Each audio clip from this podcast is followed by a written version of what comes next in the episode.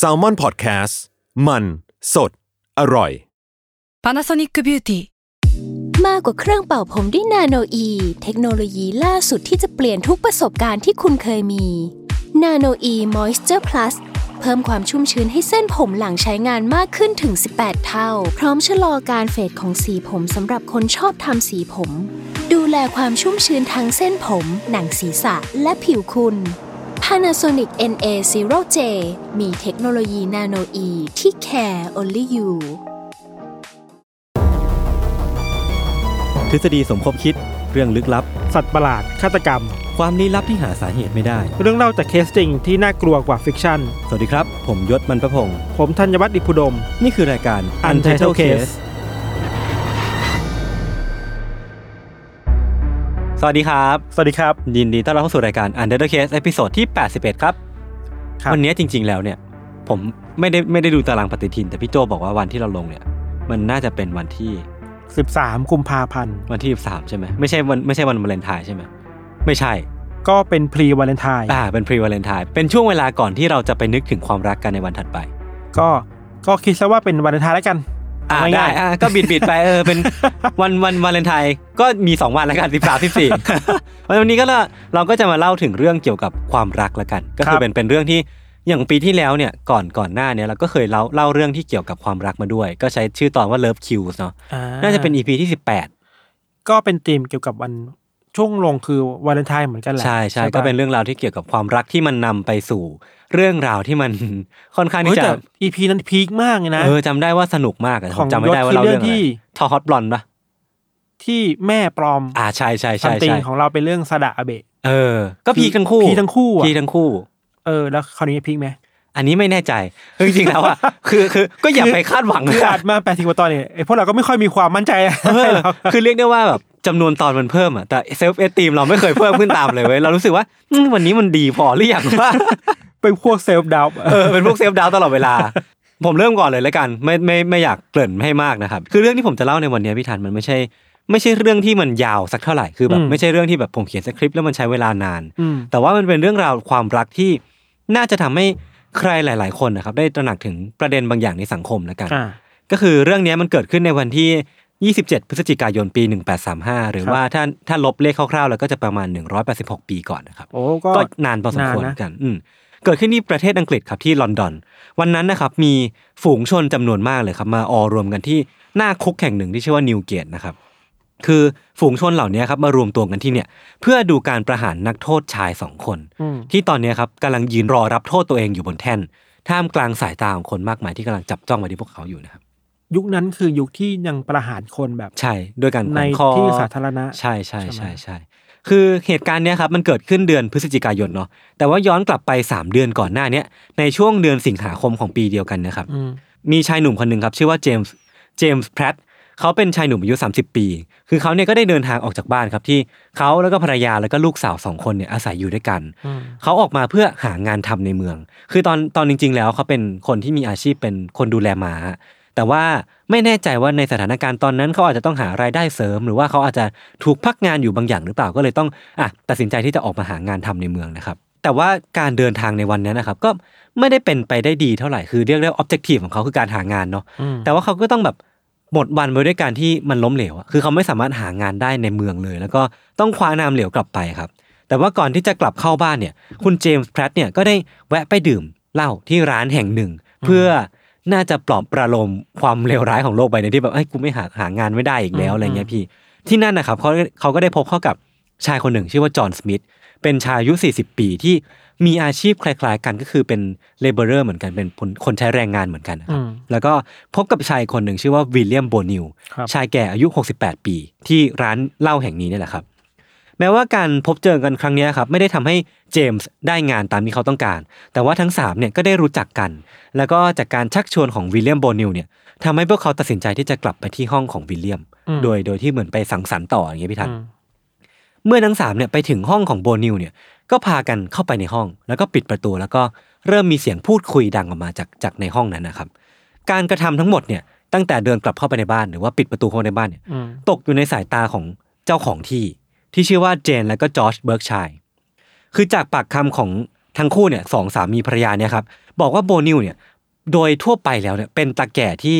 เขาเรียกว่า old villain อะเป็นตาแก่วายร้ายอะคือเป็นตาแก่ที่แบบอะแก่ก็แก่แล้วก็น่าจะมีนิสัยที่ไม่ค่อยดีอะไรอย่างนี้หรือเปล่าเนี่ยอ่าก็เลยตั้งฉายาให้เขาว่าเป็นเป็นตาแก่วายร้ายอะคือภาพลักษณ์ไม่ค่อยดีในสายตาคนอื่นหรอก ใช่ใช่ ซึ่งผมไม่แน่ใจว่ามันมี factor อื่นหรือเปล่านะ แต่ว่าอืมสาเหตุหลักๆ ที่เขาตั้งชื่อว่าตาแก่วายร้ายให้กับคุณวิลเลียมเนี่ย เพราะว่าคุณวิลเลียมเนี่ยมักที่จะพาผู้ชายกลับไปที่ห้องของตัวเองเป็นประจำอืมบางทีวันละสองครั้งวันละวันละสามครั้งบ้างอะไรเงี้ยครับอืมแล้วก็ทั้งคู่เนี่ยด้วยธรรมเนียมในตอนนั้นน่ะอืมอยากที่จะต้องการหยุดพฤติกรรมเนี้ยของวิลเลียมโบนิวเพราะว่ามันเป็นเรื่องที่ผิดกับคำธรรมเนียมในตอนนั้นน่ะในตอนนั้นเะในตอนนั้นยาวคือในตอนนั้นก็เข้าใจว่า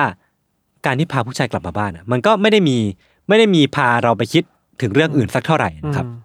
ต้องบอกก่อนว่าสมัยนั้นน่ะ การมีพฤติกรรมรักร่วมเพศเนี่ยมันไม่ใช่แค่แค่เพียงแบบไม่ถูกยอมรับจากอืมจากสังคมเฉยๆนะ มันผิดกฎหมายเลยอะาฮะคือมันเป็นผิดกฎมันกฎหมายที่เรียกว่า Buckery Act อะครับคือมันเป็นกฎหมายที่เกิดขึ้นตั้งแต่ปี 1553 ครับ มันอิงจากคำสอนของศาสนาคริสต์ที่บอกว่าการมีเพศสัมพันธ์กับเพศเดียวกันเนี่ยเป็นการขัดประสงค์ของพระเจ้าอย่างร้ายแรง คือเขาบอกว่า มันเป็นการโซโดมีหรือว่าการการสอดใส่ของชายด้วยกันอะอืมเออแล้วมันก็เป็นการที่มันมันเป็นการที่พระเจ้าเนี่ยไม่ต้องการให้มันเกิดสิ่งนี้ขึ้นนะครับ แล้วก็คนที่ทำผิดบาปขั้นร้ายแรงที่เรียกว่า Buckery Act เนี่ยจะต้องถูกลงโทษแล้วก็กำจัดทิ้ง หรือว่าแปลงง่ายๆ คือถูกประหารชีวิตนี่แหละพี่ทันอืมเออดังนั้นนะครับเมื่อจอร์จเบิร์กชัยเนี่ยเจ้าของที่แห่งเนี้ยเจ้าของบ้านของคุณวิลเลียมโบนิวเนี่ยสังเกตเห็นพฤติกรรมของคุณโบนิวเนี่ยที่ไม่ชอบมาพากลบ่อยครั้งเข้าเนี่ย คราวเนี้ยเขาก็เลยตัดสินใจที่จะไม่ปล่อยมันไว้อีกต่อไปครับแล้วก็อยากที่จะลงมือทำกับมันสักทีอะครับ แล้วก็คุณจอร์จเนี่ยครับก็ได้ทำการแอบมองเข้าไปในห้องของโบนิวเนี่ยผ่านทางหน้าต่างทางข้างห้องอะเพื่อดูว่ามันเกิดอะไรขึ้นในนั้นบ้างอะครับอืมจากนั้นน่ะเมื่อเขาลงมาดื่มชากับภรรยาด้านล่างเนี่ยเขาก็เล่าให้ภรรยาฟังถึงสิ่งที่เขาเห็นมาเมื่อกี้เนาะเขาบอกว่าเขาเห็นเจมส์แพรตเนี่ยที่ผมได้เล่าไปคนแรกเนี่ยนะที่เป็นที่เป็นชายหนุ่มที่กำลังออกหางานอยู่นะครับอืมนั่งตักโบนิวสลับกับตักของสมิธอะอืมคือก็ เหมือนเป็นชายสามคนที่นั่งอยู่ แล้วก็คุณเจมส์แพรตเนี่ยก็ไปนั่งผลัดกันนั่งตักคุณคุณโบนิวบ้าง ไปนั่งกับคุณของของคุณสมิธบ้าง แล้วก็ทั้งสามคนเนี่ยกำลังมีบทสนทนาที่มันสนุกมาก แล้วก็เต็มไปด้วยเสียงหัวเราะที่มันทะลุออกมาจากหน้าต่างข้างห้องอะครับ เมื่อได้ยินดังนั้นเนี่ยภรรยาของคุณจอร์จเนี่ยที่กำลังนั่งดื่มน้ำชากันอยู่ด้านล่างเนี่ยที่ชื่อว่าเจนเนะครับเธอคนนี้ไม่ชื่อว่าเจนเนาะก็ได้ทำการขึ้นไปด้านบน เพื่อส่องเข้าไปในห้องของคุณโบนิวผ่านรูกุญแจอืมคืออยากรู้มากๆว่ามันเกิดอะไรขึ้น ในหลังประตูบานนี้นะความอยากรู้อยากเห็นน่ะเออใช่ใช่จากนั้นไม่นานนะครับ ผ่านไปไม่กี่นาทีแต่ที่เธอขึ้นไปข้างบนนะครับ เธอก็ลงมาด้านล่างด้วยท่าทางที่แบบตื่นตระหนกมากๆ หรือว่าอืมตื่นเต้นบางอย่าง แล้วก็บอกสามีว่าเธอเห็นผู้ชายสองคนอืมกำลังมีเพศสัมพันธ์กันอืมจากนั้นจอร์จก็รีบ ขึ้นไปยังด้านบน แล้วก็อืมพังประตูห้องของโบนิวอะคือเขาก็มีสิทธิ์นะเพราะว่าอืมเขาเป็นเจ้าของที่อะอืมแต่ว่าจริงๆก็ไม่ไม่ใช่เรื่องที่ดีเท่าไหร่นะก็ไม่ควรหรอกเออเออเออแล้วก็บอกว่าสิ่งที่เขาเห็นหลังจากพังประตูไปอะครับ คือคุณแพทเจมส์แพทแล้วก็จอห์นสมิธเนี่ยอืมที่กำลังมีอะไรกันจริงอืมๆจากคำบอกเล่าของอืมคุณจอร์จนะครับอืมสิ่งที่เขาเห็นเนี่ยทำให้คุณจอร์จเนี่ยเดือดดาลมากๆ แล้วก็โมโหสุดขีดเลยอะอืมเออด้วยความนิยมตอนนั้นนะครับอืมในขณะนั้นเองอะโบนิวที่ ก่อนหน้าเนี้ยออกไปข้างนอกเพื่อดื่มเหล้าก็กลับมาที่ห้องเนี้ยพอดี แล้วก็พยายามที่จะทำให้คุณจอร์จเนี่ยใจเย็นลงด้วยการแบบอะปลอบประโลมว่าแบบเอ้ยมันไม่มีอะไรเกิดขึ้นหรอกมันอืมอุบัติเหตุทั้งนั้นมันมันไม่มีใครอะไรเงี้ยคือจริงๆมันไม่ควรจะต้องมานั่ง defend ตัวเองถึงสิ่งนี้ด้วยซ้ำเลยนะใช่แต่ว่ามันก็ไม่เป็นผลพี่ทัน เพราะว่าหลังจากนั้นนะครับคุณจอร์จเนี่ยก็ออกเดินทางจากบ้านของตัวเอง เพื่อไปแจ้งตำรวจถึงสิ่งที่เกิดขึ้น เชื่อถึงขนาดนั้นเลยเนาะเออ หลังจากนั้นทั้งสามคนครับแพทสมิธแล้วก็โบนิวเนี่ย ก็ถูกตำรวจควบคุมตัวที่บ้านหลังนี้อ่าแล้วก็ถูกตั้งข้อหา Buggery Act ที่ผมเล่าไปก่อนหน้าเนี้อ่าเออ โดยที่แพทแล้วก็สมิธเนี่ยครับโดนข้อหาแบบเต็มๆเป็นผู้ผิดจริง ๆ ส่วนโบนิวเนี่ยเนื่องจากไม่มีพยานเห็นว่าเขาทำอะไรบ้างในหลังในหลังประตูบานนั้นนะครับครับก็เลยตกเป็นฐานะผู้สมรู้ร่วมคิดเฉยๆอืมแต่ถ้าพูดถึงเรื่องหลักฐานนะพี่ทันตำรวจเองก็ไม่ได้มีหลักฐานอะไร มากไปกว่าคำบอกเล่าของสามีภรรยาเบิร์กชัยเลยอะอืมคือทั้งคุณจอร์จและคุณเจนอะที่อ้างว่าตัวเองได้เห็นพฤติกรรมดังกล่าวอะอืมก็เป็นเพียงแค่คำบอกเล่าอะเนาะไม่ได้มีภาพถ่ายคือสมัยนั้นไม่มีภาพถ่ายอืมแล้วก็ไม่มีพยานพบเห็นคนอื่น แล้วก็ถ้าว่าการตามตรงเนี่ยพี่ทันสิ่งที่คุณเจนเนี่ยบอกกับตำรวจก็ดูไม่ได้น่าเชื่อสือไม่ไม่ได้ดูน่าเชื่อถือสักเท่าไหร่ครับ เธอบอกว่าเธอเนี่ยยืนดูพวกเขาผ่านรูกุญแจเป็นเวลาน้อยกว่าหนึ่งนาทีอืมแต่ว่าก็ยืนยันว่าเห็นพวกเขาเนี่ยถอดเสื้อผ้านะ นอนลงกับพื้นแล้วก็ลงมืออยู่ในท่าทางที่พร้อมมีเพศสัมพันธ์จริงๆอะอืมแต่ว่าทั้งหมดเนี่ยมันเกิดขึ้นภายในหนึ่งนาทีได้จริงๆเหรอวะอืมถ้าลองนึกภาพมันต้องมีทั้ง action การถอดเสื้อผ้าการนอนลงไปอืมแล้วก็การมีอืมเพศสัมพันธ์อืมคือมันมันน่าจะเกิดขึ้นยาวนานกว่าหนึ่งนาทีที่เธอเฝ้าดูแน่นอนอะอืมเออ เธอบอกว่าเธอเห็นอวัยวะเพศของพวกเขาอืมแต่ว่าเมื่อถูกถามว่ามันอยู่ในสภาพแข็งตัวหรือเปล่ามเธอก็ไม่สามารถตอบได้อืมมันมันเหมือนเป็นเป็นการแบบ เธอยังไม่สามารถยืนยันสิ่งที่ตัวเองเห็นได้ขนาดนั้นด้วยซ้ำอะครับดูแปลกๆนะเออมีความแบบไม่ชอบมาพากลบางอย่างเนาะแล้วก็ที่สำคัญที่สุดพี่ทันภาพจากรูกุญแจเนี่ยที่มองเข้าไปจากรูกุญแจอืมมันเห็นเหตุการณ์ทั้งหมดได้ขนาดนั้นเลยจริงๆเหรอ นั่นสิเราเออก็สงสัยอยู่ตลอดว่า รูกุญแจบ้านเราเออะอมันรูเล็กมากเลยนะใช่ จะแล้วมันสอดส่องเออออะไรมันคงไม่ได้เห็นขนาดนั้นอะใช่แล้วมันจะเป็นไปได้จริงๆเหรอที่เธอจะเห็นเหตุการณ์ทั้งหมดที่เธอเล่ามาเออผ่านรูกุญแจเล็ก ๆ แค่นั้นนะเออมันก็มีความแบบไม่ชอบมาพากลบางอย่างเนาะแล้วก็ในด้านของสามีอย่างจอร์จเองอะครับก็ไม่สามารถยืนยันอะไรไปได้มากกว่าภรรยาเลย สิ่งที่เขายืนยันก็มีเพียงแค่ว่าอะเห็นอวัยวะเพศ แล้วก็การขยับเขยื่นร่างกายบางอย่างเท่านั้นเองอืมแค่นี้เองที่ที่ทำให้เขาตัดสินใจที่จะไปแจ้งตำรวจถึงสิ่งที่เกิดขึ้น แล้วมันก็นำไปสู่การถูกจับของชายสามคน ดูมัน มาจากจินตนาการการอยากเติมแต่งอะไรเอง เออเออเออเหมือนเป็นการไบแอสไปแล้วหรือเปล่าอะไรเงี้ยครับอ่าโดยปกติแล้วเนี่ยในการต่อสู้กันบนชั้นศาลเนี่ย ฝ่ายจำเลยเองอะก็ควรจะมีสิทธิ์ในการยกหลักฐานมาต่อสู้ถูกปะอืมแต่ว่าในกรณีของแพรตแล้วก็สมิธนะครับ พวกเขาไม่ได้รับอนุญาตให้นำหลักฐานอะไรมาตอบโต้เลยด้วยซ้ำอะคือเรียกได้ว่าปิดประตูเลยอะไม่แฟร์ไม่เป็นธรใช่มีแต่คุณสามีภรรยาเบิร์กชัยเท่านั้นนะที่พบเห็นเหตุการณ์ที่ สามารถเอาหลักฐานตัวเองเห็นน่ะมาใช้ในศาลได้ แต่ว่าฝั่งที่เป็นจำเลยหรือฝ่ายที่ถูกฟ้องเนี่ยอืมไม่สามารถเอาอะไรมาสู้ได้เลย อาจจะด้วยอคติเรื่องเพศ เออ ในสมัยนั้นในสมัยนั้นครับ คือแม้ว่าทั้งคู่เนี่ย จะไม่ยอมรับผิดเนาะแต่ว่าคณะลูกขุนก็ตัดสินว่าทั้งคู่ผิดจริงแต่ว่าด้วยคำพูดที่มันค่อนข้างโหดร้ายแล้วก็ใจร้ายมากๆ เดี๋ยวผมจะขอข้ามไปแล้วกันนะครับครับมันน่าจะทำร้ายจิตใจใครหลายๆคนอืมศาลเนี่ยก็ไม่รีรอที่จะสั่งจำคุกตลอดชีวิตของทั้งคู่อะครับ ตลอดชีวิตเลยเหรอ ตลอดชีวิต เออ แล้วก็โอ้บอกตอกย้ำด้วยว่า อย่าหวังที่จะขออุทธรณ์เพื่อลดหย่อนโทษเลย โหดอะโหดมากจริงๆแล้วก็สั่งให้ทั้งคู่เนี่ยครับ เตรียมตัวที่จะรับโทษทันจากพระเจ้าเสียเถอะ อืม อืมน่าสนใจ คือในส่วนของโบนิวเนี่ยครับที่ผมบอกไปก่อนหนั้านว่าเป็นผู้สมรู้ร่วมคิดนะครับอ่าเขาถูกตัดสินให้จำคุก 14 ปี แล้วก็ย้ายไปที่ออสเตรเลียที่ซึ่งเขาเสียชีวิตในอีก 6 ปีต่อมา ก็คือคืออยู่ในสภาพที่ไม่ค่อยดีสักเท่าไหร่นะครับอืม แล้วก็การตัดสินครั้งเนี้ยพี่ทันมันไม่ใช่ ไม่ใช่ทุกคนที่จะเห็นด้วยกับคำตัดสินนี้เนาะนอกจากพวกเราเองอะในสมัยนั้นเองอะก็มีคนที่ไม่ได้เห็นด้วยกับการตัดสินคนจากบั c เกอรี่แอคหรือว่ามีการเหมือนกันใช่ไหมใช่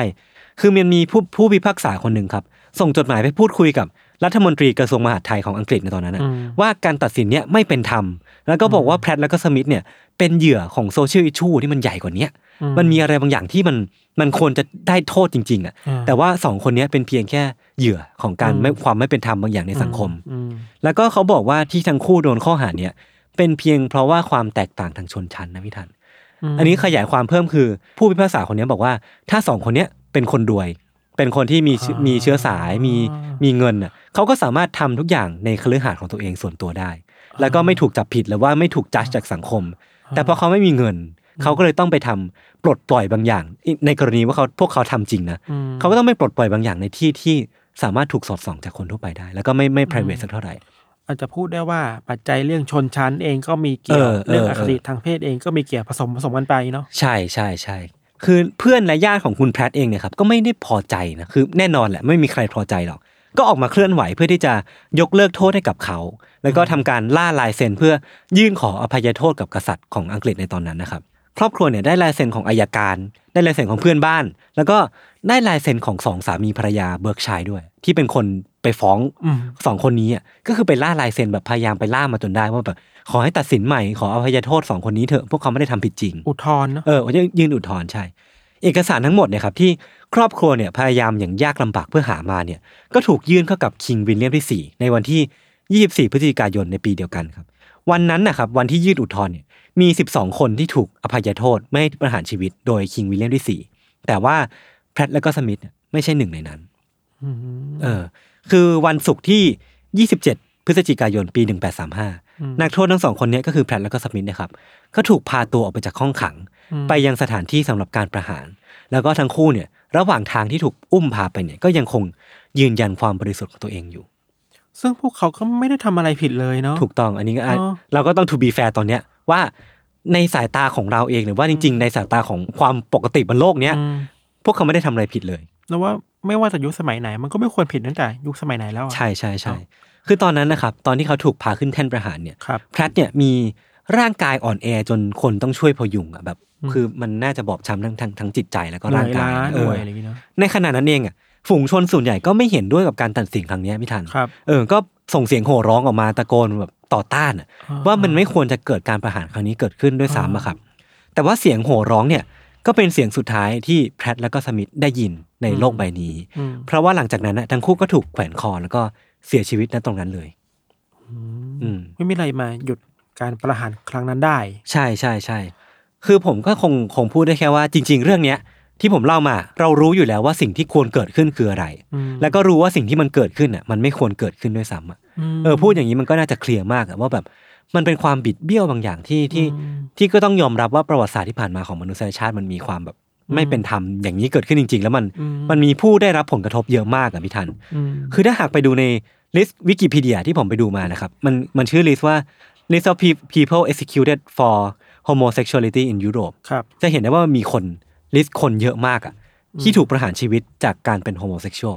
อืมเออซึ่งซึ่งมันเยอะแบบเยอะมากจริง ๆ นะครับ แล้วก็ที่น่าสนใจคือแพทแล้วก็สมิธเนี่ยครับเป็นสองคนสุดท้ายใน list นี้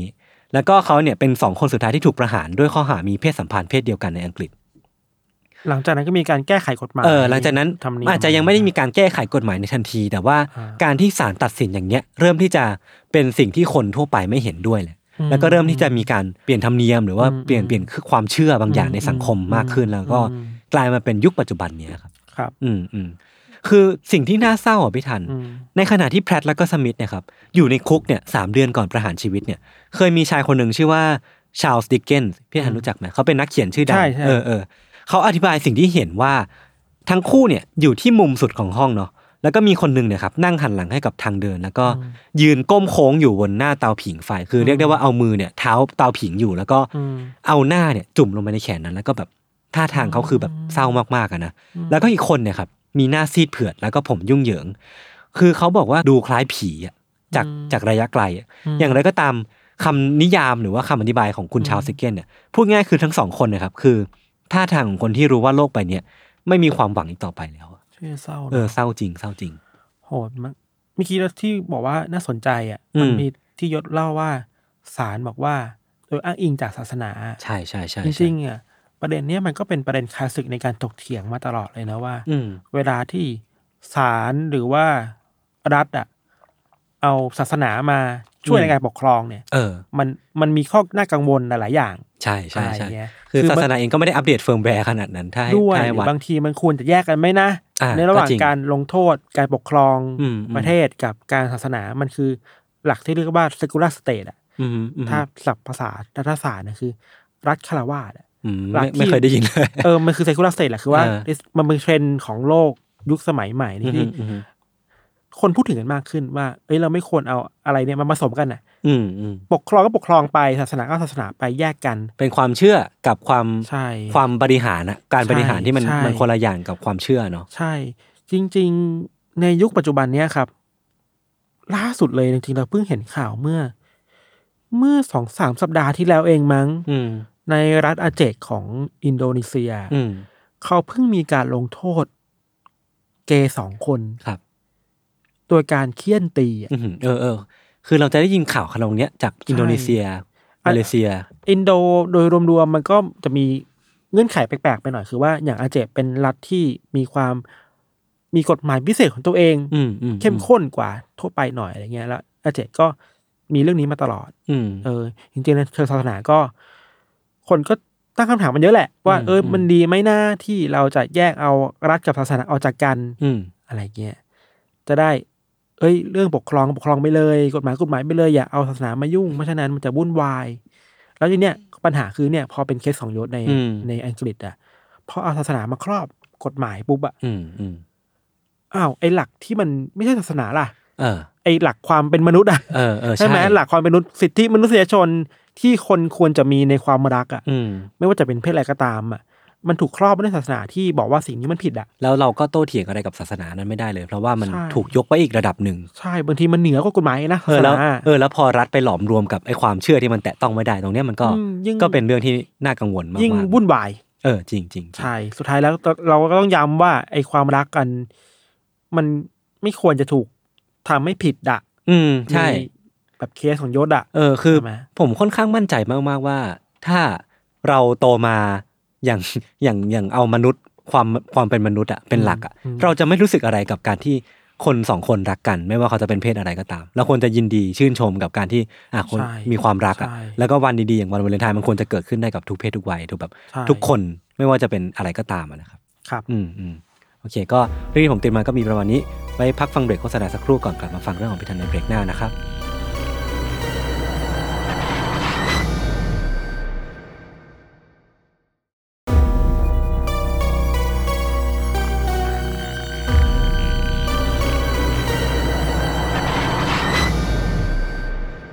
โอเคครับกลับมาในเบรกนี้นะครับเรื่องนี้เราจะบอกครับมีมีมีมีมีอันนี้พี่โจเพิ่งเพิ่งกระซิบมาส่งต่อสายตรงมาเลยบอกว่า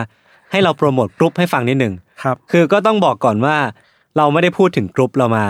หลายหลายตอนแล้วเหมือนกันนะซึ่งนั่นคือกลุ่มชื่อว่าคนรักก๋วยเตี๋ยวเนื้อไม่ใช่ไม่ใช่เอ้ยจริงๆผมผมจะเข้าไปในกลุ่มนี้เหมือนกันนะเฮ้ยผมอยู่กลุ่มนี้ผมชอบมากเลย engage ผมดีมากเลยนะเฮ้ยมีแต่มิตรไมตรีที่ดีอะเออเป็นคนแบบ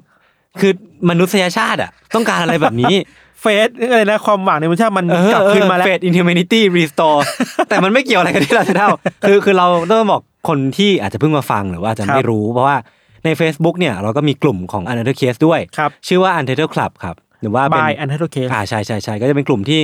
เราสองคนแล้วก็พี่โจแล้วก็ทีมงานของ Salmon Podcast เนี่ยอืมสร้างขึ้นมาเพื่อที่จะอยากพูดคุยกับคนที่อยู่ที่เป็นผู้ฟังหรือว่าครับเป็นคนที่สนใจในเรื่องราวเดียวกันมากขึ้นเนาะครับก็จะมีการแชร์ คือเราสองคนอะแทบจะไม่ได้โพสต์อะไรเลยเว้ยแต่ว่า ก็จะมีการที่คนที่เป็นแฟนคลับเราเนี่ยเป็นคนเอาเรื่องราวต่างๆ ที่มันเป็นเรื่องลึกลับอะมาครับโพสต์แล้วก็ตั้งแคปชั่นว่าอันนี้ลึกลับไหมครับ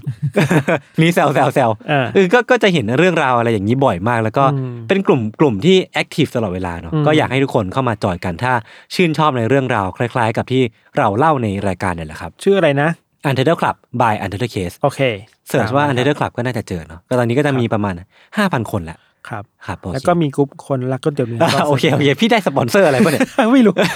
ช่วงนี้หิวเออโอเคไปต่อเลยพี่ครับ เรื่องของเราครับ มีเนื้อเรื่องที่ค่อนข้างจะวุ่นวายและยุ่งเหยิงเนาะอ่าเพราะฉะนั้นเราจะค่อยๆเล่าไปทีละประเด็นประเด็นอ่าอ่าอ่าแต่ถ้ามีข้อสงสัยเนี่ยยศถามมาเราได้เลยเว้ยได้จะได้ถามแทนผู้ฟังด้วย เพราะเรากลัวว่ามันจะแบบยาวเกิน จะไม่หงุดหงิดผมใช่ไหมไม่ไม่ไม่คือว่าคือเรื่องนี้ครับเกิดขึ้นใน เมืองเล็ก ๆ เมืองหนึ่งในอเมริกาชื่อว่าคอนซิลบลัฟครับอยู่ในรัฐไอโอวาเนาะมีผู้ชายคนหนึ่งครับ ชื่อว่าคุณเดฟครูป้าอืมคุณเดฟเนี่ยแต่งงานกับแฟนสาว ชื่อว่าเอมี่ฟลอร่าอืมเดฟกับเอมี่แต่งงานกันในช่วงช่วงประมาณสักปีสองพันครับ แล้วก็มีลูกด้วยกันสองคน อืมแต่ว่าชีวิตคู่ของเดฟกับเอมี่เนี่ยก็ไม่ค่อยราบรื่นเท่าไหร่อะอืมหืออาจจะอยู่ด้วยกันได้สิบปี แต่ว่าก็ ความรักกันเนาะอ่า บางทีมันก็มีความแบบไม่ลงรอยกันบ้างก็อะไรต้อเงี้งยเลิกรากันไปอย่างนี้เหรอใช่ทั้งคู่ก็เลิกกันไปครับ โดยที่เอมี่เนี่ยก็อยู่กับลูกสาวอืมและลูกชายเราไม่มั่นใจว่าลูกชายลูกสาวอะลูกสองคนแล้วกัน อยู่ที่บ้านเดิมถูกป่ะอยู่ที่บ้านเดิมเอมี่อ่าฮะอยู่กับลูกสองคนส่วนเดฟก็แยกออกมา อืมใช้ชีวิตอยู่ในอีกเมืองหนึ่งข้างๆ กันที่ชื่อว่าโอมาฮาอืมหือครับซึ่งกลายเป็นว่าเดฟก็กลายเป็นชายโสด อ่า ในอพาร์ตเมนต์ ห้องหนึ่งไปเลย โอเค โอเค เหมือน restart ชีวิตใหม่อืมหือชีวิตเดฟในตอนเนี้ยครับก็เขาทำอาชีพเป็นช่างซ่อมรถอยู่ในอู่รถแห่งหนึ่งในเมืองโอมาฮานี่แหละ ครับนิสัยส่วนตัวของการเป็นชายโสดของเดฟอะคือการชอบเข้าไปในเว็บไซต์หาคู่อืมบ่อยอืมๆว่าจะไปเดทกับใครดีจะชอบใครจะเจอใครได้บ้าง ถ้าเป็นปัจจุบันก็ Tinder อะไรอย่างเออเงี้ยบัด Tinder อะไรเงี้ยเออก็ประมาณนั้นครับ แล้วมีวันหนึ่งที่เดฟก็ได้เจอกับ โปรไฟล์ของผู้หญิงคนหนึ่งที่น่าจะถูกใจเดฟอืมคนนี้ชื่อว่าชาน่าลิสโกยาครับ เรียกสั้นๆว่าลิสอืมมีสามคนเลยนะอ่าก็คือมีเดฟคู่รักเก่าคือเอมี่เดฟอ่าเลิกกัน แล้วก็เดฟมาเจอคนใหม่ชื่อว่าลิสครับครับ เราคิดว่าเดฟกับลิสเองเนี่ยเขาก็ค่อนข้างมีเคมีที่ตรงกันน่ะอืมคือพอแมทชกันในเว็บอะอืมก็ไปคบหากันต่อ คุยกันต่อไปมีอะไรกันต่อเนาะอืมก็คลิกกัน คลิกกันใช่ แต่ถึงอย่างนั้นนะครับเดฟเองก็ตั้งเงื่อนไขกับลิสว่าเฮ้ยถึงแม้เราจะมีอะไรกันสนิทกันเนี่ย แต่ว่าผมจะไม่ขอผูกมัดกับคุณนะอืมมคือจะไม่เป็นแฟนกันน่ะอ่าฮะคือพูดยังไงดีนะ สมัยนี้เขาเรียกว่าเป็น sex partner อ่าอ่าเป็นก็คู่ที่แบบคู่นอนกันน่ะโอเค ก็เข้าใจได้ เออ ไม่ผูกมัดไม่เป็นแฟนไม่แต่งงานไม่เป็นสามีภรรยาแค่อ่ามาเจอกันมามีอะไรกัน โอเค แค่นั้นใช่ไหมครับ แล้วเดฟกับลิสเองเนี่ยก็เจอกันอยู่บ่อยครั้งครับ บางครั้งเนี่ยลิสเองก็มานอนที่ห้องเดฟ บางครั้งก็ไปที่บ้านของลิสอือหือสลับกันไปมาเนาะในระหว่างนี้เองอะ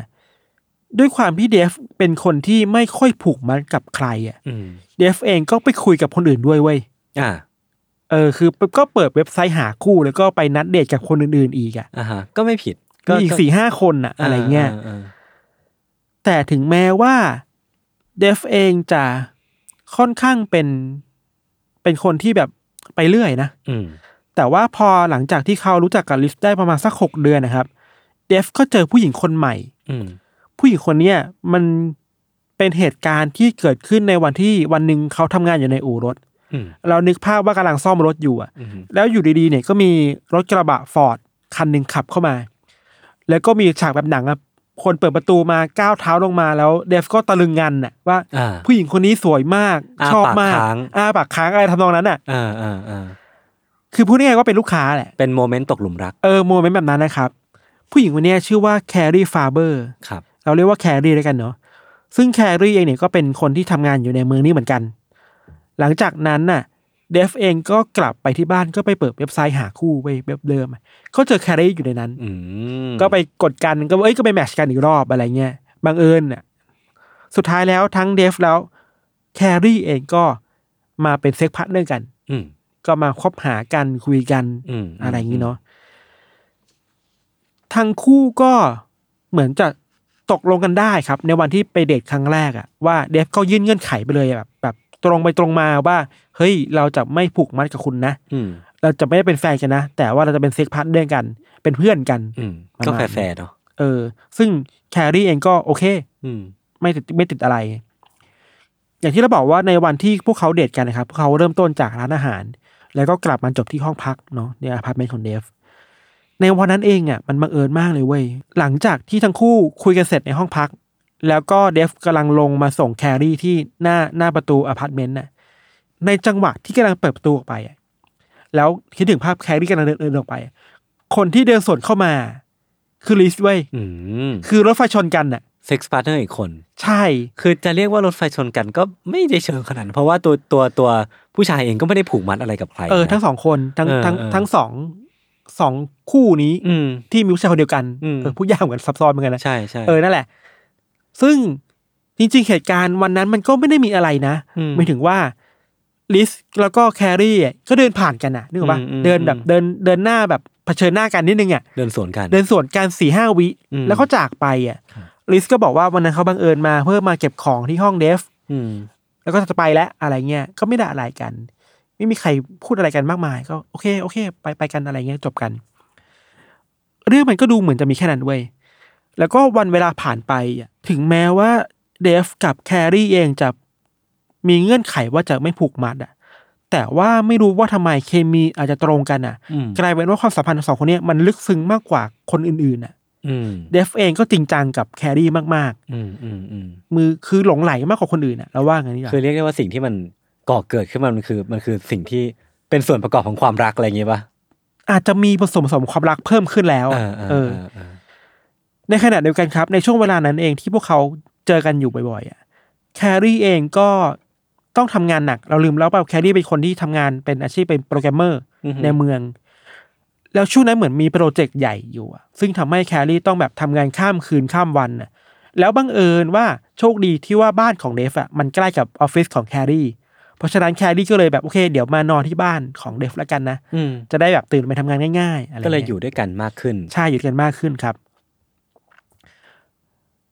ช่วงเวลาเนี้ยมันดูเหมือนยาวนานนะแต่จริงจริงๆแล้วเดฟกับแครี่อะ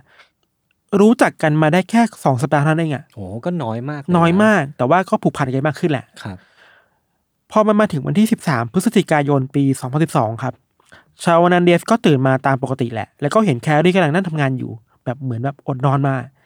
แล้วเดฟก็แบบโอเค คุยได้สักพักแล้วแบบเข้าไปจูบบอกโอเค bye bye แล้วเนี่ยเจอกันเย็นนี้อะไรเดี๋ยวเขากลับมาที่บ้าน อืมก็ปกตินะ แบบเออแบบบอกลา bye bye กันอะไรเงี้ย เดฟก็ไปทำงานที่ที่อู่ซ่อมรถปกติครับทำงานจนถึงช่วงประมาณสักกลางวันบ่ายๆอะก็มี message เข้ามาที่มือถือของเดฟแล้วเดฟก็เปิดดูเพราะว่ามันเป็น message จากแครี่อืมแครี่ส่งข้อความมาถามเดฟว่าเฮ้ยคุณ คุณอยากจะย้ายกลับมาอยู่ในบ้านของฉันไหมอะอืมเดฟก็ตกใจเว้ยว่าเฮ้ย topic เนี้ยเราเคยคุยกันไปแล้วนี่อืมเคยเคลียร์กันไปแล้วหรือว่าเราจะไม่ผูกมัดกันนะอืมเพราะฉะนั้นเดฟจะไม่ย้ายไปอยู่บ้านแครี่แน่เออมัน เหมือนถ้าถ้าดูจากหนังฝรั่งอะเวลาการย้ายไปอยู่ที่ที่ใครอีกคนหนึงมันเป็นเรื่องใหญ่มากนะๆคือเรื่องจริงจังเออมันคือมันคือแบบ get serious about it อะ เออแล้วเดฟเองก็งงๆว่าเอ้ยเคยคุยกันแล้วนี่นะทำไมต้องมาถามมันอีกวะอะไรเงี้ยครับ ออจากนั้นเดฟก็ไปเสร็จเลยไม่ไม่ไป สิ่งที่แครี่ตอบกลับมาคือแปลกมากเลยเว้ยแครี่พิมพ์แบบว่า โอเค ไม่มาก็ได้แต่ว่า ฉันเกลียดเธอว่ะ เอ้าเออแบบ ถ้าเป็นแบบเนี้ยฉันจะไปหาผู้ชายคนใหม่แล้วนะเออ แล้วก็ปิดมือถือหนีเลยเว้ยเออ แล้วก็หลังจากนั้นนะเดฟก็ติดต่อแครี่ไม่ได้อีกเลยอะ อืม โทรไปก็ไม่รับอะ แล้วสถานการณ์มันเริ่มแปลกมากขึ้นคือว่า เดฟก็กลับมาคิดว่า เฮ้ยทำไมมันเป็นแบบนี้นะ เพราะว่าเราเคยเคลียร์กันแล้วนี่ว่าเราจะเป็นแค่คนเจอกันเป็น sex partner กันเป็นเพื่อนกัน ตั้งแต่ครั้งแรกที่เจอกัน ใช่ แล้วทำไมเธอถึงเปลี่ยนไปขนาดนี้ครับ ครับ ตลอดทั้งวันนั้นน่ะ กลับบ้านไปอะอืม เดฟก็ไม่เจอแครี่เลยนะเหมือนแครี่ย้ายออกไปแล้วอะแล้วอ่าฮะหนีไปแล้วอะไรเงี้ยแต่ว่าแครี่เองในขณะเดียวกันก็ส่งข้อความกลับมาหาเดฟแบบไม่หยุดอะ อืม ส่งมาด่า แล้วข้อความมันจะวกไปวนมา เช่น มีคำซ้ำๆเช่น ฉันเกลียดแกว่ะ แกมันน่าเบื่อ แกมันทุเรศ แกมันเลวอะไรเงี้ย อืมส่งมาด่าไม่หยุดเลยอะทั้งวันทั้งคืนน่ะ อืมของวันนั้นนายศ อืม ขณะเดียวกันในเวลาที่ไล่เลี่ยกันนะครับอืมแม่ของแครี่ที่อยู่อีกเมืองหนึ่งอะก็บอกว่าเฮ้ย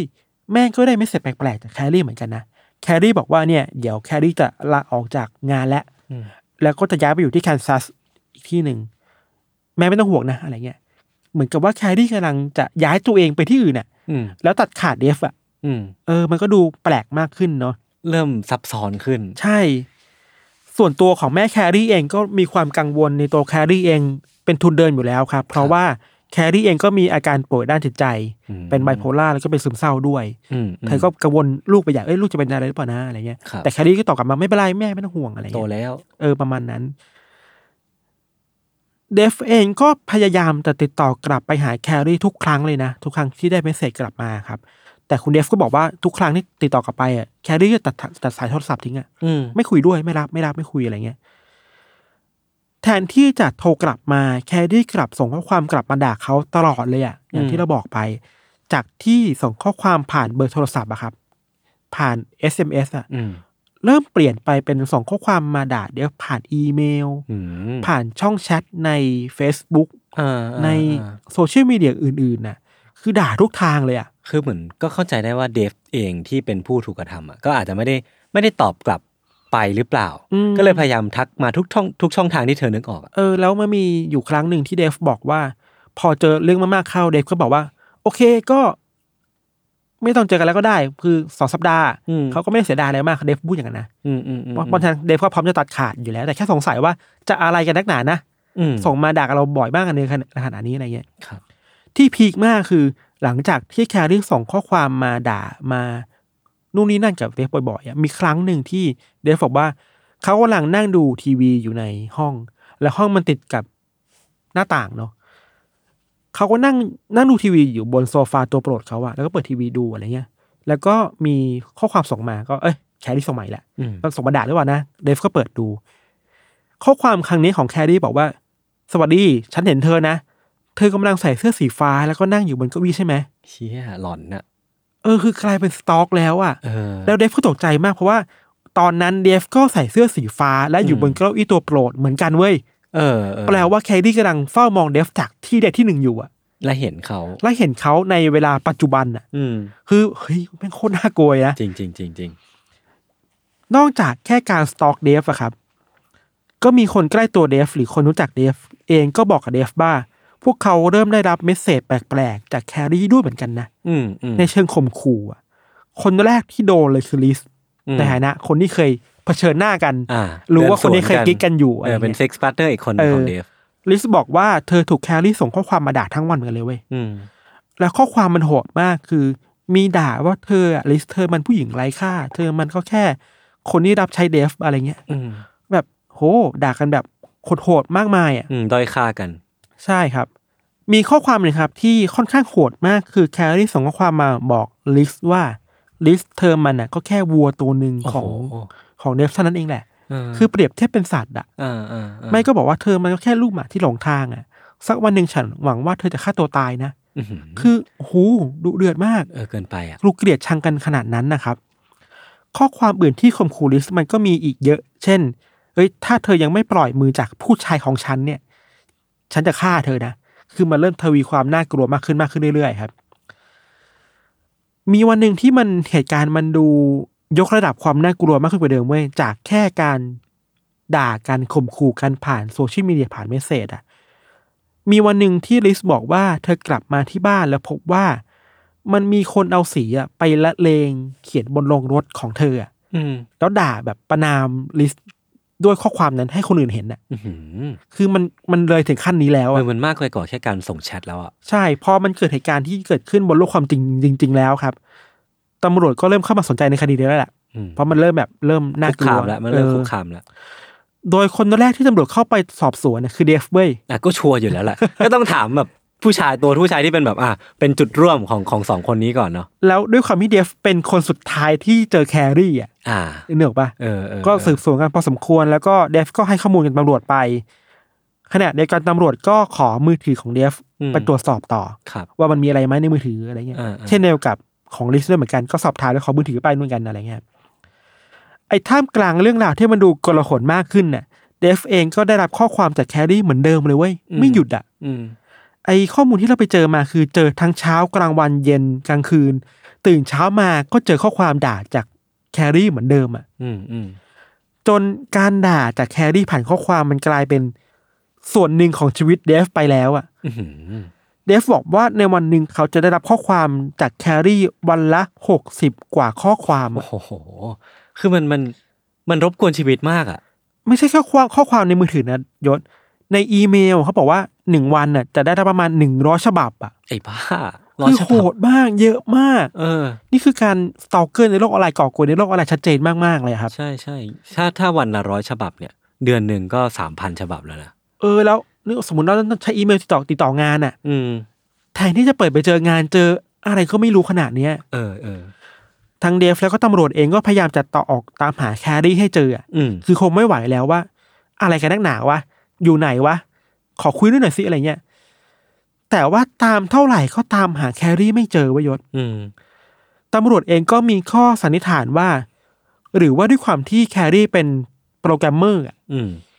ก็เลยมีทักษะ skill ในการปกปิดตัวตนในโลกออนไลน์ตัวเองได้ชัดเจนมาก ไม่ให้คนมาตามตัวได้อะเออ ก็คือสามารถลบ track หรือว่าดิจิตอลเออ footprint ของตัวเองก็อาจได้จะใช้ proxy อะไรบางอย่าง ในการเออลบการตามหาเจออะไรเงี้ยครับ ก็เป็นไปได้มีเหตุผลเนาะ ในระหว่างนี้เองครับเดฟเองก็ปรึกษากับตำรวจพอสมควรเลยว่าจะจัดการเรื่องนี้ยังไงดี มีครั้งหนึ่งเว้ยที่ตำรวจเสนอว่า เฮ้ย เอาอย่างนี้ไหมเดี๋ยวคุณไปเปิดเบอร์ใหม่ อืมแล้วไม่ต้องบอกเบอร์นี้กับใครนะอืมคือไม่ต้องบอกตำรวจไม่ต้องบอกใครเลย แล้วลองดูซิว่าจะเจอไหมอืมสรุปว่าเขาโดนอยู่ดีเว้ยจริงไหมเนี่ยเออเฮ้ยขนาดไปเปิดเบอร์ใหม่โดยที่ไม่ได้บอกใครเลยอะนะทั้งทางที่เป็นเบอร์ที่เดฟรู้คนเดียวอะเออ แต่ว่าแครี่ก็ยังส่งข้อความมาด่าที่เบอร์นั้นได้อะ โอ้โห มันมันเริ่มแบบ เริ่มทำแม่งทำแม่งเริ่มแบบมีบางอย่าง ไม่ชอบมาปรากฏละเออมันยังมีอีกเว้ยเออ เหตุการณ์มันก็ไม่ได้น้อยลงไปเท่าไหร่ครับ ช่วงเวลานี้เองที่เดฟกับลิสหันมาปรึกษากันว่า เอาไงดีวะเออ เราทั้งคู่เนี่ยโดนกันเยอะขนาดเนี้ยจัดการยังไงดีนะครับหาทางออกไม่ได้ พอมาถึงเดือนสิงหาคมปี 2013อะครับ เรื่องราวมันก็ใหญ่โตมากขึ้นครับ คือว่าวันนั้นเดฟอยู่บ้านแล้วก็ได้รับสายโทรศัพท์จากลิส ลิสโทรมาด้วยเสียงตกใจมากๆ เพราะว่าเธอบอกว่า เฮ้ยตอนนี้ที่บ้านเธอถูกวางเพลิงว่ะอือหือจากข้างในบ้านน่ะไอ้เชี่ยพอเข้าไปดูในบ้านแล้วพบว่า นอกจากบ้านเสียหายแล้วอะหมาสองตัวที่เลี้ยงไว้ก็ตายอืมงูที่เลี้ยงไว้ในบ้านก็ตายเออเออเฟอร์นิเจอร์เสียหายหมดเลยอะไรเงี้ย เฮ้ยมันมันเริ่มแบบไปกันใหญ่มากๆแล้วอะมันเริ่มเป็นการคุกคามชีวิตอะใช่ใช่ใช่จากแค่ละเลงหน้าโรงรถกลายเป็นการเผาบ้านอะแล้วก็ฆ่าสัตว์เลี้ยงฆ่าสัตว์เลี้ยงอะครับ พอเจ้าหน้าที่มาตรวจสอบที่บ้านก็ฟันธงให้กับลิสแล้วก็เดฟได้เลยว่าเอ้ยผมผ่านงานนี้มาเยอะรู้เลยว่าเนี่ยไม่ใช่อุบัติเหตุนี่คือการวางเพลิง อืมตำรวจก็เลยต้องวุ่นวายเข้าไปใหญ่ว่าต้องหาให้เจอว่าแคลรี่อยู่ไหนอืมมาทำได้ยังไงอะไรเงี้ยครับเหตุการณ์มันก็ผ่านมาถึงเดือนพฤศจิกายนปี 2013 ครับ วันนั้นในในเดือนนั้นนะมีครั้งหนึ่งที่แคลรี่ส่งเมลมาหาเดฟ แล้วก็ตั้งชื่อหัวข้อว่า to my husband น่ะโอ้โห ประกาศตัวเองว่าเป็นเจ้าของเดฟเออไปแล้วอะถึงสามีของฉัน เออ แล้วก็แนบรูปมีดเล่มหนึ่งมา อืมพร้อมกับข้อความที่บอกว่า เออ วันนี้ฉันมีมีดนะ แล้วก็ฉันก็เดินมา มาเดินเล่นแถวบ้านคุณนี่แหละ เฮ้ยมันน่ากลัวมากนะเว้ย น่ากลัวจริง ส่งรูปมีดมาแล้วบอกเนี่ยอยู่แถวบ้านนะ เออ เฮ้ยโคตรน่ากลัว หลอนน่ะหลอนน่ะเออ อีกสองเดือนหลังจากนั้นครับ มาถึงเดือนมกราคมปี2014ครับอือหือในเดือนนั้นมีวันหนึ่งที่มีเพื่อนสนิทของเดฟ ที่ไม่ได้เป็นอะไรกันเป็นเพื่อนสนิทกันในวัยเด็กอะครับมาเยี่ยมเดฟที่บ้านมากินเบียร์กันมาพักอะไรกันอย่างเงี้ยเพียงแค่ผู้หญิงคนนั้นเดินเข้ามาที่ห้องของเดฟไม่กี่นาทีอะข้อความก็ถูกส่งเข้ามาที่มือถือเดฟแล้วอะอืมแคลรี่บอกว่า ฉันรู้นะว่าวันนี้เธอพาผู้หญิงเข้ามาในบ้าน โอ้โหอีบ้า พอทั้งคู่ปิดไฟเข้านอนเออพักกันน่ะ นอนได้สักพักหนึ่งเดฟก็ได้ยินเสียงดังมากจากบริเวณหน้าต่างครับ อืม พอเดินไปดูเพราะว่ามันมีคนปาอิฐก้อนใหญ่มากๆอะอืมทะลุหน้าต่างมาอือหือซึ่งมันคงเป็นไปใครไม่ได้นอกจากแครี่อะที่เพิ่งส่ง SMS มาเมื่อกี้มาข่มขู่ว่าฉันรู้นะว่ามีผู้หญิงเข้ามาในบ้านนะอะไรเงี้ยเออเออเออคือเรื่องราวมันทวีความน่ากลัวขึ้นมากขึ้นเรื่อยๆเรื่อยๆครับ อืมตัดภาพมาที่ทันตำรวจนะตำรวจเองก็ปวดหัวเหมือนกันคือจนถึงตอนเนี้ยเกือบปีแล้วอะยังตามหาแครี่ไม่เจอเลยว่ะอืมไม่รู้อยู่ไหนทำยังไงอยู่ พวกเขาก็เลยหันกลับมาดูข้อมูลที่มีอยู่ในมืออยู่ว่า แล้วพวกเขารู้อะไรบ้างเกี่ยวกับแครี่วะอืม ตอนนั้นเราจำได้ว่าตำรวจที่ดูแลคดีนี้เป็นคู่หูสองคนอเมริกาชอบมีคู่หูเนาะอ่าตำรวจอ่าแบบคู่หูกันอะเป็น partner เป็น partner กันเนี่ย คู่หูคู่เนี่ยก็คิดทฤษฎีอะไรมามากมายเว้ยว่าแครี่จัดการยังไงในการก่อคดีอะไรเงี้ยอืมแต่ว่าไม่รู้ด้วยว่าเหตุผลอะไรนะ นักสืบสองคนเนี้ยมีทฤษฎีใหม่ขึ้นมาว่ะเออ ว่าเฮ้ยหรือว่าจริง ๆ แล้วแครี่ที่ส่งข้อความมาข่มขู่ stalker ทุกวันเนี่ยจะไม่ใช่แครี่จริง ๆวะอ่าฮะหรือว่าจะเป็นคนอื่นที่มาสวมรอยแครี่แทนอะ เออ และตัวจริงของแครี่อาจจะเสียชีวิตไปแล้วก็ได้อะ เออ เอ้ย อันนี้น่าสนใจ น่าสนใจมาก เออ แล้ววิธีการทำงานของตำรวจคู่นี้คือน่าสนใจมากเลยประโยชน์ คือแบ่งคู่กันใช่ปะมีคู่กัน คนหนึ่งเนี่ย เขาแบ่งกันว่าหนึ่งคนเนี่ย จะหาหลักฐานมายืนยันให้ได้ว่าแครี่เสียชีวิตไปแล้วอืมอีกคนหนึ่งจะหาหลักฐานมาหักล้างทฤษฎีนั้นให้ได้อะโอ้โหคือทำงานกันเก่งมากอะเออเออเออคือเรียกได้ว่าหักล้างกันเองอะเออเพื่อเพื่อมันตรวจสอบความจริงกันอะไรอย่างเงี้ยครับ แต่ฝั่งที่หาข้อมูลมายืนยันเนี่ยเขาก็เจอแบบความแปลกๆเยอะ เช่น บัตรเครดิตของแครี่อะที่เคยลงทะเบียนไว้อะไม่เคยถูกใช้งานเลยนะ หลังจากที่เธอหายตัวไปอะก็คือไม่มียอดการใช้เลย ไม่มีกล้องวงจรปิดไหนเลยที่สามารถบันทึกภาพแครี่บนถนนได้อะอืม ไม่มีการเห็นภาพแครี่ที่อื่นเลยอะนอกจากนั้นนะครับแทบไม่มีร่องรอยในในโลกดิจิตอลของแครี่อีกเลยอะโอ้โหมันพิหาพิรุธหมดเลยอะหามีพิรุธเจอแบบสุดๆอะ แต่ว่ามันมีเหตุการณ์พวกนี้เกิดขึ้นนะ เออ มันมีปัญหาเกิดขึ้นนะ อืม หลักฐานเดียวที่ตำรวจมีแบบเป็นรูปธรรมมาก ๆ คือ รถกระบะของแครี่อะฟอร์ดคันนั้นฟอร์ดคันนั้นที่จอดทิ้งไว้ในเมืองอืมในที่จอดรถแห่งหนึ่งในเมืองอะก็มีอยู่ พอตำรวจเข้าไปตรวจสอบรถคันนั้นนะครับ ก็พบว่ามันมีรอยนิ้วมือของคนคนหนึ่งติดอยู่บนพวงมาลัยเออพอพอเอารอยนิ้วมือเนี่ย ลายนิ้วมือเนาะเออเอาไปสแกนแล้วอะกลับไม่ตรงกับ database ที่ FBI มีเลยอะว่ามันไม่ใช่แครี่ใช่ไหมไม่รู้ของใครอ๋เว้อยคือมันไม่ตรงกับของใครเลยเหรอของใครเลยไม่มีเลย ไม่มีใน database เลยเออคือมันก็ดูวุ่นวายเข้าไปใหญ่อะ ใครอีกวะเนี่ยมีตัวละครลับเข้ามา ข้อบ่งชี้หนึ่งคือที่ตำรวจเจอคือข้อความที่แครี่ส่งมาให้กับเดฟแล้วก็คนอื่นๆนะมันมักจะมีคำที่สะกด grammarผิดๆตลอดเลยเว้ยอ่าฮะแต่พอให้ไปดูแบบเพื่อนๆดูอะเพื่อนๆคิดว่าเฮ้ยที่ผ่านมาเวลาคุยแครี่แครี่ไม่เคยผิดแกรมมานี้อะอืม มันก็เริ่มคิดว่าเอ้ยหรือว่าจะไม่ใช่แครี่จริงๆวะมันเริ่มหลักฐานทุกอย่างมันเริ่มแบบชี้นำไปทางนั้นเนาะใช่สุดท้ายนักสืบทั้งสองคน ก็ได้ข้อสรุปว่าเ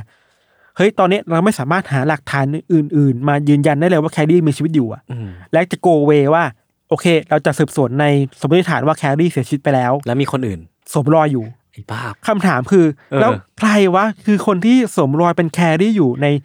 ปีกว่าๆสองปีมานี้อะคือใครเนี่ย ผมก็สงสัยนะแต่ผมสงสัยอีกอย่างคือทำไปเพื่ออะไรวะเออ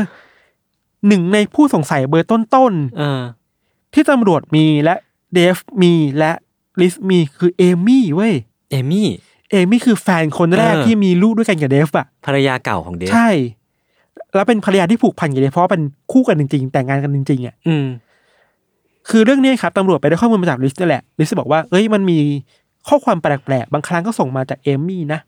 อ่าเช่นข่มขู่เธอบ้าง ซึ่งมันลักษณะคล้ายๆ กันน่ะสลับไอ้เขาผิดเนี่ยเหรอไม่รู้เหมือนกันผิดแอคผิดแอคเออตำรวจก็โอเคงั้นก็ทดไว้หน่อยว่าเอมี่อาจจะเป็น ผู้ต้องสงสัยผู้ต้องสงสัยก็ได้นะ อะไรเงี้ยมอืมเช้าวันหลังจากที่ตำรวจมีทฤษฎีนี้อะคือเรียกลิสเรียกเดฟมาคุยกันว่าเอยเอมี่จะเป็นคนร้ายหรือเปล่านะครับหนึ่งวันหลังจากนั้นอะ ลิสก็ออกไปเดินเล่นในสวนสาธารณะในเมือง อาจจะพักผ่อนหัวใจ พักผ่อนสมองอะไรเจออะไรมาเยอะอะไรเงี้ย เช้าวันนั้นที่นั่งอยู่ในสวนน่ะ เธอโดนยิงว่ะ เฮ้ยลิสบอกว่า ตอนที่นั่งอยู่อะมันมีคนออกมาจากพุ่มไม้ เออ แล้วเอาปืนมายิงที่ขาเธอ ขาเหรอเออแล้วโชคดีที่แบบมันเฉียดฉิวมากเลยจุดสำคัญไปนิดเดียวอะแล้วอาการคือสาหัสมากๆ คือต้องมีลงรถรถโรงพยาบาลมารับอะอ่าฮะแล้วลิสบอกว่าเธอมั่นใจมากว่าคนที่ยิงอะคือเอมี่เว้ยอืมตำรวจก็เลยโอเค งั้นเดี๋ยวเราไปหาเอมี่กัน เออตำรวจก็ไปหาเอมี่ที่บ้าน เอมี่ก็อยู่บ้านนะ เออรถก็อยู่ แต่ว่าความแปลกคือ เพื่อนบ้านของเอมี่บอกว่าตลอดหลายชั่วโมงที่ผ่านมา เอมี่ไม่ได้ออกไปไหนเลยนะ อ้าว แล้วตำรวจก็แบบด้วย sense ของตำรวจอะไปจับพวงมาลัยของเอมี่อะอืมแล้วพบว่าเครื่องรถอะเครื่องยนต์ของรถอะยังเย็นมากเลยเว้ย ก็แสดงว่าไม่ได้สตาร์ทเร็วๆนี้ เออไม่มีการสตาร์ทออกไปไหนอะอ้าวแล้วเป็นใคร แล้วเป็นใครอะเออ คดีมันก็ยุ่งเหยิงเข้าไปใหญ่ว่าตอนเนี้ยใครกันแน่ที่เป็นคนทำร้าย ใครเป็นคนสตอกใครเป็นอะไรกันแน่ไม่รู้ว่า ซ่อนตัวอยู่ที่ไหนด้วยซ้ำอะอ่าหรือจะเป็นแครี่จริงๆมะแล้วทฤษฎีที่ตำรวจคิดมามันผิดอะอ่าไม่นานหลังจากนั้นนะครับตำรวจก็ปวดหัวแหละ แล้วก็ไปจ้างผู้เชี่ยวชาญด้านเทคโนโลยี มาดูว่าไอ้หลักฐานที่ตำรวจมีอยู่ทั้งหลายเนี่ย มันสามารถสืบสาวอะไรได้บ้างไหมอะครับอืมตำรวจก็ได้จ้างผู้เชี่ยวชาญคนเนี้ยไปดูข้อมูลจากมือถือของนางเดฟ แล้วก็ของลิสอะมือถือที่ขอไปตอนแรกว่า เฮ้ยจะสามารถ เจออะไรได้บ้างไหมนะที่พวกเขาเคยมองข้ามไปก่อนอะหรือว่าอะไรบ้างที่มันเคยถูกลบไปในมือถืออะแล้วมันเป็นหลักฐานอะไรได้บ้างนำพาไปอะไรได้บ้างครับ คราวเนี้ยตำรวจเจอเซอร์ไพรส์ครั้งใหญ่เลยเว้ยอืมคือตำรวจเจอว่าข้อมูลทั้งหมด เช่น ข้อความอีเมลรูปต่างๆ ที่แครี่ส่งให้เดฟอะอืมมันมาจากมือถือของลิสหมดเลยอะเชี่ยคือทุกอย่างอะเออ อีเมลการปลอมแปลงตัวตนคือลิสมีคนปลอมตัวเป็นแครี่อะเออ มันแปลว่าที่ผ่านมาการเผาบ้านอะอ่าฮะคือลิสเผาบ้านตัวเองอะเออเธอเซตขึ้นทุกอย่างขึ้นมาหมดเลยฆ่าหมาเองฆ่างูที่บ้านตัวเองเชี่ยพ่นข้อความบนโรงรถตัวเองอะเออ ส่งข้อความด้วยตัวเองมาด่าตัวเธอเองอะแซงว่าตัวเองเป็นเหยื่ออีกคนหนึ่งใช่ แล้ววันที่ปาอิฐใส่บ้านของเดฟเออเป็นลิสนี่แหละ ที่ปาอิฐใส่ห้องของเดฟอะอ่าฮะ ทุกอย่างคืออยู่ในมือของลิสมาตลอดอะสองเออปีสามปีที่ผ่านมา peak สิ่งที่ลิสทำคือทั้งข่มขู่เดฟเออส่งอีเมลไปด่า ส่งอีเมลมาด่าตัวเองว่านางแกมันแย่มันสารเลวยังไงอะเออคือพูดได้ว่าเล่นละครเก่งมากอะจริงจริงในการปลอมตัวเป็นแครี่อะครับ หลังจากนั้นตำรวจก็เข้าไปตรวจสอบบ้านพักของลิสอะแล้วก็เดฟ แล้วก็พบว่าเอ้ยมันมีเมมโมรี่การ์ดใบหนึ่งที่ ทิ้งไว้อยู่ในบ้านอืมก็ไปดูพบว่ามันมีหลาย ๆ รูปที่ถูกที่ถูกลบไปแล้ว หนึ่งในรูปที่ถูกลบไปแล้วอะ มันมีรูปของท่อนขาผู้หญิงที่มีรอยสักอยู่เว้ยอืมอย่าแล้วบอกนะ แล้วบังเอิญว่า แครี่ก็เป็นผู้หญิงที่มีรอยสักที่ขาเหมือนกับในรูปเป๊ะเลยอะ โอ้โห เออ นอกจากนั้นพอมาตรวจดูมือถือของของลิสใหม่ครับ ก็พบว่า ความแปลกอันหนึ่งที่เป็นหลักฐานมัดตัวคือว่าตำรวจเจอรูปถ่ายของรถกระบะอือหือของแครี่อะอืมในมือถือของลิสอะเอ่อรูปถ่ายนั้นนะถูกถ่ายก่อนประมาณหนึ่งเดือน ก่อนที่ตำรวจจะเจอรถ ในที่จอดรถอะอืมมันแปลว่าลิสรู้มาตลอดว่ารถอยู่ไหน เออแล้วรู้ว่าแครี่อยู่ไหนอะทั้งทั้งที่ในชีวิตจริงก่อนหน้าเนี้ยทั้งสองคนไม่เคยรู้จักกันมาก่อนเลย ใช่ผ่านกันแค่ครั้งเดียวที่อพาร์ตเมนต์ตรงประตูอะของเดฟของเดฟอะ หลังจากนั้นลิสก็ถูกตำรวจจับครับ ถูกอืมตั้งข้อหาว่าเป็นการฆาตกรรมอืมก่อเหตุจากความหึงหวงอืม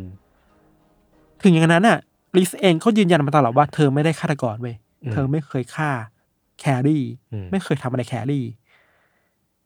ในชั้นศาลนะมันมีการบันทึกวิดีโอในการสอบสวนอยู่ครับอืมทนายของลิสยอมรับว่า โอเค ถึงแม้หลักฐานจะมัดตัวว่าลิสเป็นคนที่ปลอมตัวเป็นแครี่มาตลอด จากพวก footprint ต่างๆเนี่ย แต่ว่ามันก็ไม่มีหลักฐานนี่ที่จะมัดตัวว่าลิสเป็นคนฆ่าฆ่าแครี่อะใช่อันนี้อันนี้ผมก็ต้องยอมรับนะว่านอกจากภาพถ่ายหรือว่าบางอืมอย่างที่มันยืนยันว่าสองคนนี้เคยเจอกันจริงอืมแล้วก็รู้จักกันจริง รู้ว่าอันนี้เป็นรถของแครี่จริง แต่มันอืมก็ไม่ได้มีหลักฐานที่มันยืนยันเป็นชิ้นเป็นอันว่าใช่เอมี่เอลิสเป็นคนฆ่า คือมันแรี่ไม่มีจริงๆภาพว่าไม่มีภาพว่าลิสกำลังเอามีดมาแทงแครี่อยู่นึกออกใช่ปะรู้ถึงมันไม่มีไม่มัดตัวขนาดนั้นอะไม่มีพยานพบเห็นด้วยอะ ใช่เออแต่ว่าหลักฐานบางอย่างที่ตำรวจคิดว่ามันหนักแน่นพอคือพวกรูปถ่ายอืมพวกการปลอมตัวอืมคือถ้าคุณบริสุทธิ์สุดใจจริงๆเนี่ยคุณจะปลอมตัวเป็นแครี่มาตลอดสองสามปีที่ผ่านมาทำไมวะ ใช่ใช่ใช่ไหมเออ คือถ้าอันนี้ in case นะคือถ้าไม่ได้รู้ว่าแครี่ตายไปแล้วอะอืมคุณจะกล้าปลอมตัวเป็นแครี่ได้ยังไงอะแล้วเพื่ออะไร ใช่ใช่ใช่แต่ว่าในเคสนี้มันสามารถ พูดได้ว่าอาจจะเกิดขึ้นจากความหึงหวงอืมความรักใคร่กันความริษยาริษยาอะไรบางอย่างอะไรอย่างเงี้ยครับ อืม สุดท้ายแล้ว จนถึงวันที่พิจารณาคดีครั้งสุดท้ายอะอืมอืมตามศาลก็พิพากษาให้ไปผิด แล้วก็จำคุกตลอดชีวิตเนาะอืมแต่ว่าลิสเองก็ไม่เคยยอมรับอืมเลยว่าเธอเป็นคนฆ่าแครี่อืมอืมอืมและที่สำคัญคือจนถึงวันเนี้ยยังไม่รู้เลยว่าศพแครี่อยู่ไหนอะก็คือไม่เคย ไม่เคยแม้แต่จะยอมรับ เออ แล้วก็ไม่ได้ออกมาบอกด้วยว่าแครี่ศพอยู่ไหน ใช่ มันก็ยังมีช่องโหว่ในคนคิดต่อไปว่า เฮ้ย หรือว่าที่ผ่านมา แครี่ยังไม่ตายวะเออ เพราะว่าลิสไม่เคยยอมรับอะใช่ ถึงแม้ศาลจะพิจารณาคดีไปแล้วอะแล้วเธอก็ออกไปตั้งต้นชีวิตใหม่ เป็นไปได้ไหมนะถ้าเป็นแบบนั้นอะเออมันก็มีช่องโหว่อยู่อะอันนี้ก็ไม่แน่ใจ แต่ในในเชิงคดีในเชิงกฎหมายแล้วมันจบแล้วแหละ เออ ว่า ลิสลิสผิดจริง ผิดจริงเป็นคนอืมฆ่าแล้วก็ปลอมตัวเป็นแครี่มาตลอดสองสามปีที่ผ่านมา อืมคุกคามเดฟมาตลอด อืมแล้วอ้างว่าตัวเองเป็นเหยื่อคนหนึ่งเพื่อที่จะรอดคดีนี้อะไรเงี้ยเออเออเออประมาณนี้ครับ เออเออโหแม่งพีคหนัก โหดอะซับซ้อน เออเออเออคือ จริง ๆอะตอนที่เราเขียนสคริปต์อะเราอยากจะเล่าอีกเวย์หนึ่งเว้ยคือว่ามันมีเรื่องเล่าที่คู่ขนานกันไปอือฮึคือเมืองข้างๆกันเนี่ย ในเมืองเมืองหนึ่งในเมืองที่เราเล่าอยู่เนี่ย มันคือแครี่ในฐานะที่เป็น stalker อืมใช่ปะแต่ในอีกเมืองหนึ่งอะแม่ของแครี่อะกำลังตามหาแครี่แบบอ๋อเต็มที่มากเลยเพราะเธอเป็นห่วงอะเออเพราะว่าแครี่ถ้าถ้าว่ากันตามตรงอะ ก็เป็น missing person ป่ะแบบไม่ได้ติดต่อใช่ครใช่ใช่สถานะของแครี่ในอีกเมืองหนึ่งคือเป็นเป็น missing person ถูกประกาศหาคนหายอยู่อะเออคือไม่มีไม่มีใครพบเห็นตัวตน จะมีก็เพียงแต่การส่ง messageใช่ไปหาเดฟกับลิสใช่สองคน ใช่ จริงๆแล้วแครี่เองก็เป็นคนที่เคยแต่งงานมาแล้ว แล้วก็มีลูกติดคนหนึ่งอืมเป็นลูกชายโตแล้วครับมีครั้งหนึ่งที่เราไปดูสารคดีมาคือมีครั้งหนึ่งที่ลูกชาย ไม่เข้าใจว่าไอคนที่โพสเฟซบุ๊กอยู่ทุกวันเนี่ยเป็นแม่จริงๆไหมอะอืมโหเศร้านะ ลูกชายก็เลยทำงี้เว้ยส่งคำถามไปในแชท Facebook เออให้ให้แครี่ตอบโดยที่เป็นคำถามที่ต้องเป็นแม่จริงๆถึงตอบได้อืมเช่นเพื่อนคนแรกของผมชื่ออะไรไอ ช็อกโกแลตแรกที่กินชื่ออะไรเหมือนคำถามลืคำถามเดาใจลืม passwordอะเออประมาณนั้นน่ะเออซึ่งแครี่เฟซบุ๊กแครี่ไม่ตอบเว้ยอืมแต่เรื่องอื่นตอบหมดเลยยกเว้นตอบเรื่องเนี้ยก็ชัดเจนข้อชัดเจนว่าประมาณหนึ่งเหมือนว่ากันคนนี้ไม่น่าใช่แครี่ที่ใช้ Facebook อยู่ เออเออเอออีกอย่างหนึ่งที่น่าคุยคือเฮ้ยเรื่องนี้มันเกิดขึ้นเมื่อไม่กี่สิบปีที่มาที่ผ่านมา ไม่ถึงสิบปี ไม่ถึงสิบปีแล้วก็สำคัญคือไอสิ่งที่เรียกว่าตัวตนหรือว่ารอยเท้าในโลกดิจิตอลน่ะ digital footprint น่ะ เอ้ยมันเป็นตัวไขคดีประมาณหนึ่งเลยนะอืมคือเราชอบคิดว่าไอ้ footprint แบบเนี้ยครับ มันคือแค่เราลบ Facebook status ออก ลบทวิตเตอร์ออกบางอืมเรื่องมันจบแล้วอะใช่เฮ้ยแต่ไม่เว้ย footprint มันมากกว่านั้นนะเออเออมันมีที่เรามองไม่เห็นอีกเยอะมาก เช่นเนี่ยตำรวจสามารถกู้ข้อมูลจาก memory card ได้ อือหือ กู้ข้อมูลจากมือถือได้แม้จะถูกลบไปแล้วอะ อืมมันก็ยังอยู่ในนั้นอะ มันก็เป็นหลักฐานมามัดตัวในที่ในสุดท้ายไปอะไรเงี้ย เออจริงๆนะอันนี้น่าสนใจนะพี่คือถ้าถ้าเปรียบ โลกความเป็นจริงกับโลกออนไลน์อืมเรามักจะคิดว่าโลกแห่งความเป็นจริงอะไม่ว่าเราจะทำอะไรลงไปอะมันจะอืมยังอยู่ยังคงอยู่ถูกปะเออแต่กลายเป็นว่ามันกลับกันอะในโลกออนไลน์อะไม่ว่าเราจะทำอะไรมันก็ยังคงอยู่ไม่ว่าเราลบไปแล้วใช่มันสามารถ track กลับไปได้ใช่แต่กลับกันในโลกของความเป็นจริงอะพอมันถูกทำไปแล้วอะสักวันหนึ่งมันก็จะถูกหลงลืมไป เพราะว่ามันไม่ได้มีอะไร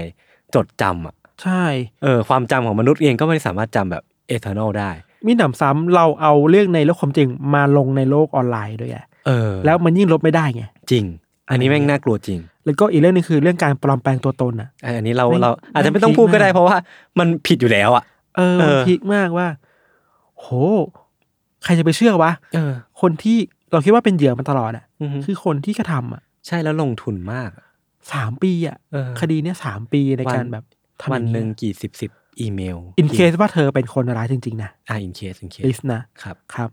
สุดท้ายแล้วคือ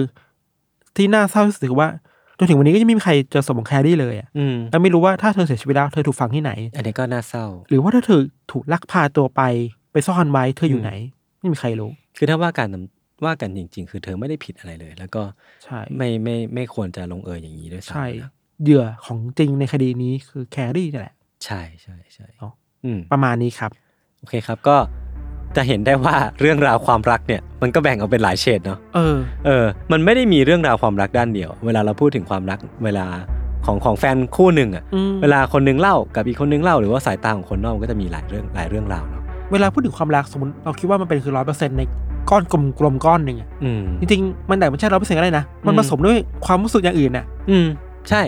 ร้อยน่าจะมีความหึงหวง เออ ความผูกพันความราคะบางอย่างบางอย่างที่ผสมเข้าไปด้วยอะเออแต่เราออเราคิดว่ามันคือความรักทั้งหมด มันก็เลยวุ่นวายตรงนั้นอะแต่จริงๆแล้ว concept ของความรักมันก็ยังไม่ชัดเนาะว่าว่าอะไรกันแน่ที่ทำให้ให้เรารู้สึกรักใครบางคน ครับ เออ สุดท้ายแล้วถ้าเข้ารายการคือว่าความรักนี่ก็เป็นความเรื่องราวที่สุดในชีวิตมนุษย์เราเหมือนกันครับอะแล้วพี่ทันความรักเป็นไงบ้างครับเนี่ย ครับประมาณนี้ครับรายการโอเคครับ ก็วันนี้เรื่องที่ผมและพี่ทันเตรียมมาก็มีประมาณนี้ครับ ติดตามรายการ u n d e r t a Case ได้ใน episode ต่อๆไปทุกช่องทางของ Salmon Podcast เช่นเคย วันนี้พวกผมสองคนลาไปก่อน สวัสดีครับ สวัสดีครับ